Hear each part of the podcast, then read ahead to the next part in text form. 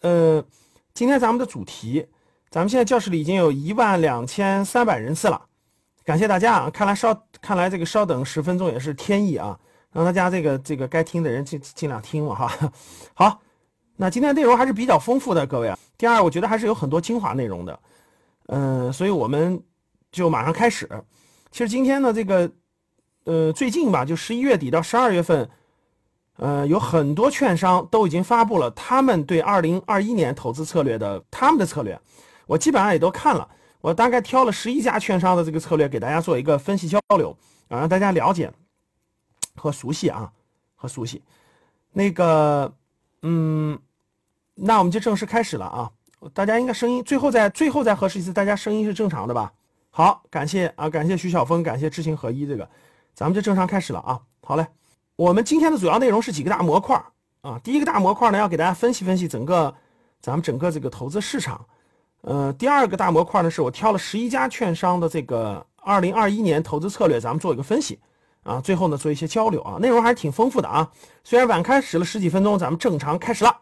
好，第一个，咱们今天就就二零年十一月份，A 股总市值呢，全球目前是排名第二，三十年的时间，因为。大家知道，A 股是从二零，是从一九九九零年底、一九九一年才开始有国内有这个股市的啊，国内有资本市场的，三十年的时间呢，融资就市场上这个企业的融资总共融了十五万亿，分红分了多少钱？分了于十万亿，啊，分红分了十万亿。照这个速度，各位啊，大家往下看，我会写。一年大概现在分红一万多亿，估计五年就会超越这个这个融资量和同时在增加，但未来随着时间的推移，分红量会越来越多，越来越多，越来越多，超过融资量。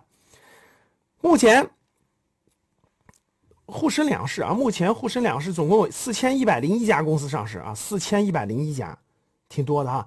总市值大概是八十万亿元啊，总市值是将近八十万亿。有大家知道不知道这个国内的 GDP 是多少？就是我们一年的中国一年的 GDP 是多少？有谁知道？谁知道敲一下？你年中国的一年的 GDP 有多少？对，九十九万亿，说的没错啊，将近一百万亿吧，将近一百万亿。所以呢，各位，对，将近一百万亿啊，对的啊。所以呢，各位，这个国内这个国内的这个资本市场的总市值呢，相当于是 GDP 的百分之八十。百分之八十，我的课程讲过啊，咱们教室里呢，正式学员都知道，我的课程讲过，这是一个非常重要的知识点，就是你的资本市场的总市值占你所有，就是占你所有这个 GDP 的总市值的比例，是一个判断资本市场贵了还是便宜了的一个非常重要的一个指标，非常重要的一个指标啊。其实呢，我们现在是是不是算就是算八八八十呢？就是。啊，总市值是八十万亿，占 GDP 的一百万亿，是不是在八十呢？其实应该比八十高一些。为什么？大家都知道，中国有些公司是在国外上市的，对不对？在美国上市，在港股上市。所以，如果把港股的市值和这个在美股上市的市值加上呢，其实现在将近大概是九十万亿左右。其实应该是，就所有这个上市公司的这个市值加起来，基本上是在九十多万亿吧，应该是。所以基本上是证券化率呢。大概是九十多一点九十多一点是比较合理的啊，比较合理的。拥有投资者的这个数量呢是，那这个证券化率这个范围是什么样的概念呢？这里我就不展开了。我的课程当中呢，详细的讲过这个知识点了，所以大家下来以后呢，去通过这个知识点去详细了解一下这个上限和下限分别是多少啊。拥有投资者账户现在是一点七五亿人，所以各位全国的股民是一点七五亿。啊，全国有总共有十四亿人口，然后呢，成年人呢，大概在十八岁到啊六十岁成年人呢，大家去算一算啊，大概应该是在九个亿左右吧，应该是八九个亿左右，所以股民数量是一一点七五亿，然后营业收入占到了 GDP 的半壁江山啊，上市公司成为中国经济的支柱，是的，当前沪深的交易额总值是八十万亿，在全球是个啥概念？各位啊，在全球是个啥概念？约占全球主要证券交易所总市值的百分之十一，就全球啊，就是美国呀、日本呀、欧洲呀、英国、德国各个国家加起来呢，八十万亿，相当于全球的，相当于全球是八百万亿，接近八百万亿人民币，啊，所以相当于是这个中国是占到百分之十一左右，这个跟中国的在世界的经济体量不相称啊，对不对？中国的这个经济体量在世界这个比例，好像是我记得是现在是百分之十七，百分之十六也不知道百分之十七，啊，增量更高，影响的世界将近三分之一，所以现在是百分之十一，其实还应该更高的比例嘛，嗯，比排名第三的日本东京的交易所的总市值高了百分之七十一，东京交易所的总市值没，这个这个这个这个，整个国内比日本是多了百分之七十一，这是一个。就中国的整个 A 股市场在世界的地位啊，在世界的一个地位，横向比较，在世界的一个地位。二零一九年两市整个上市公司实现的营业总收入，就所有上市公司的收入加起来是五十点四七万亿，全国的 GDP 是一百万亿，所以上市公司的总收入呢，占到 GDP 的比重是百分之五十，就是基占的这个比重是百分之五十，啊，占比重是百分之五十。三十年来，各位，三十年了啊！A 股的上市公司累计分红超过十万亿，就是分红啊，纯分红啊。比如说你买了这个公司的股票，它每年不都要分红吗？纯分红是超过十万亿。最近三年的派的现金的总额是突破，每年都突破一万亿，就每年的分红突破一万亿。到明年四月份、三四月份分红就陆陆续续又来了，对吧？四月、五月、六月都是发分红的主要季节。呃，所以基本上是每年都突破万亿啊！现在增量很快，二零一九年一度达到一点三六万亿，再创新高。就上市公司的分红，一年能分到一点三六万亿。我这里问一下教室里各位啊，你每年能拿到多少分红？就如果每年你拿到的这个市场从市场上拿回来的分红超过你家庭的每年的支出，那我可以恭喜你，你真的是达到财务自由。就每年拿分红就能拿到超过你们家的这个。这个这个这个家庭开支，比如你家一天一年开支十万块钱，你拿的这个，你每年从资本市场拿的分红都超过十万块钱，那你不叫财务自由叫啥呢？对吧？教室有人说了，每年拿三百，有人说拿三万多也是不错的，继续努力，对吧？是吧？有人说这个，然后呢，这个，这个这个这个这个这个这个这个。对，有人说拿八千，有人说拿五千，没关系，这是一个方向啊。每年能拿到分红的人和拿不到分红的人，这是两，这是两两种人哈。就拿到分红的和拿不到分红的，这是两，这是两种啊，这是两种。然后呢，这个，呃，所以呢说呢，这个资本市场呢，每年它是资产，它是资产，它每年是有分红的啊。如果你说老师，我还有这个除了分红，还有房房租的收入，对吧？利租金的收入，哇，每年分红四十五万。呃，恭喜你啊！你这属于是大，这这属于是很轻松的了，是吧？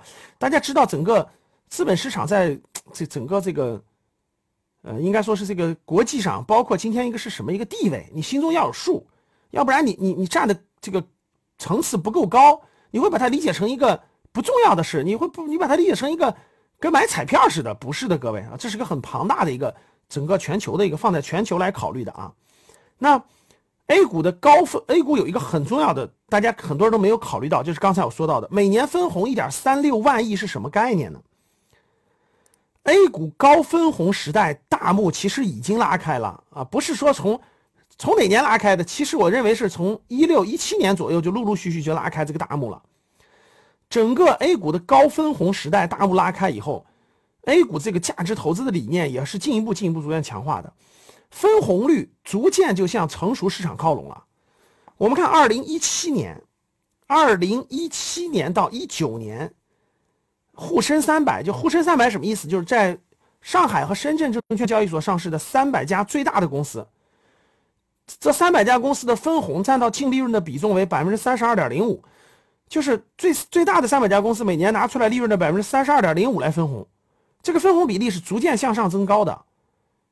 但是呢，美国的标普五百指数的这个股利，它这个支付率是占到百分之四十点八七，就是美国这个大公司的分红呢，能占到将近四十一吧，国内大概能占到三十二，差十个百分点，啊，差十个百分点，那个比例是肯定向上走的嘛。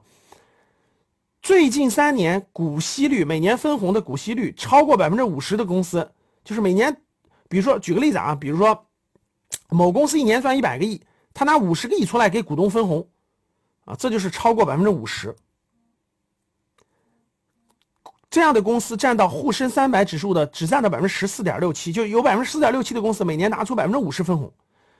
美国的标普五百里面呢，这个分红比例大概是占到百分之三十，就是它的两倍。但是呢，大家要明白，不同的发展阶段，因为中国还属于高速发展阶段，美国属于是已经逐渐成熟，所以中国这些公司未来的趋势就是向着分红力度、向着发达市场靠拢的。第一个是更多的公司选择更多的资金分红，第二分红的比例更多，这肯定是向这个方向走的。所以各位，未来市场上没有那么多赚钱机会，可以明确跟大家说，各位，再过个十五年、二十年，中国就会像今天的欧洲、美国一样，哪有那么多创业的机会，哪有那么多随便赚钱的机会啊？你老老实实、老老实实找份工作，稳稳当当的，老老实实找份工作，基本上就是个普通中产、工薪阶层，你很难再有暴利的机会了。所以各位，这样的分红你不提前布局好，就跟你十五年前、二十年前没有没有购买北上广深的房子是一样的道理。各位，这一点如果你还不明白，你真的就白来格局学习了啊，就没看明白趋势啊。十五年到二十年之后，你还有啥赚钱的机会？房子你已经买不起了，对吧？你你家娃只能老老实实上学。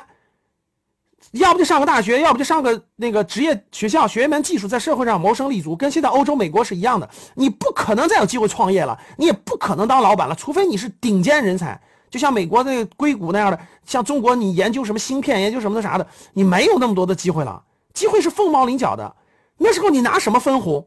房子你买不起，太贵。像现在深圳北上广深的房子，动辄上千万，对吧？优秀公司的分红逐渐提高到一定程度以后，你想想股价得涨到什么地步？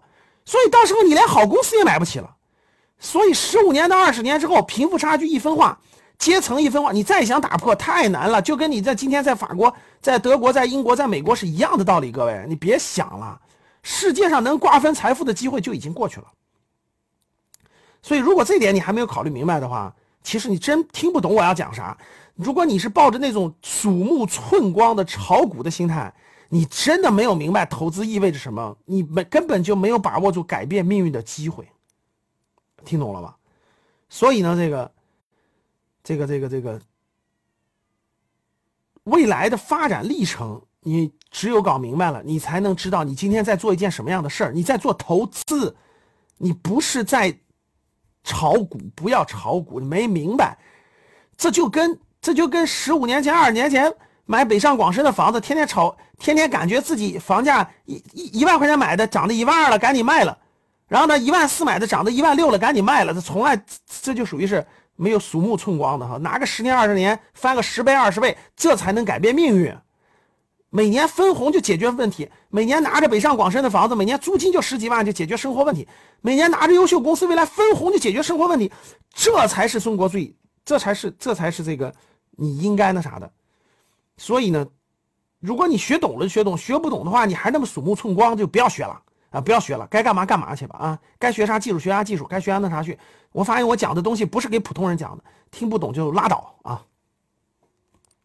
然后呢，这个全球主要股指，主要股指的这个市盈率啊，大家可以看这张这个图是二零二零年十二月一号的图。你看德国，咱们从右往左看。德国的市，德国所有上市公司的市盈率是六十多倍，就德国所有上市公司的市盈率六十多倍，法国是六十是五十多倍，日本是四十多倍，标普五百是三十多倍，韩国是三十倍，沪深三百和恒生指数是十几倍，啥概念？你知道为什么德国、日本这个欧洲，德国、法国、日本标普为什么市盈率这么高吗？因为你从来就不了解，十年到二十年之后，负利率呀，是负利率呀。你去欧洲看看去，负利率啊，银行把钱存的银行利利率是负的呀。前两天中国发了一个负利率的债券，这个欧洲都被抢抢一空。就是你买了这个债券，你到时候还得倒贴，还得给你的钱更少，但是欧洲的钱都要买，为啥？放在银行亏的更多，放在银行亏的更多啊。所以大家看，你拿着钱就没有赚钱的途径和门道啊！你拿着钱创业死光光，拿钱存的银行一百万存银行，第二年变成九十九十九万，你干嘛？还不如买买拿买房子要交房产税，资金没有地方可去啊，只能进股市。我买优秀的公司，每年还有点分红呢，分红比率低不低？低呀，市盈率百分之五六十倍啊。未来十五年、二十年后，中国是啥情况？自己想一想啊。现在恒生沪沪市，今天的节目就到这里吧。如果你想系统学习财商知识，提升自己的理财能力，领取免费学习的课件，加格局班主任五幺五八八六六二幺。我们下期见。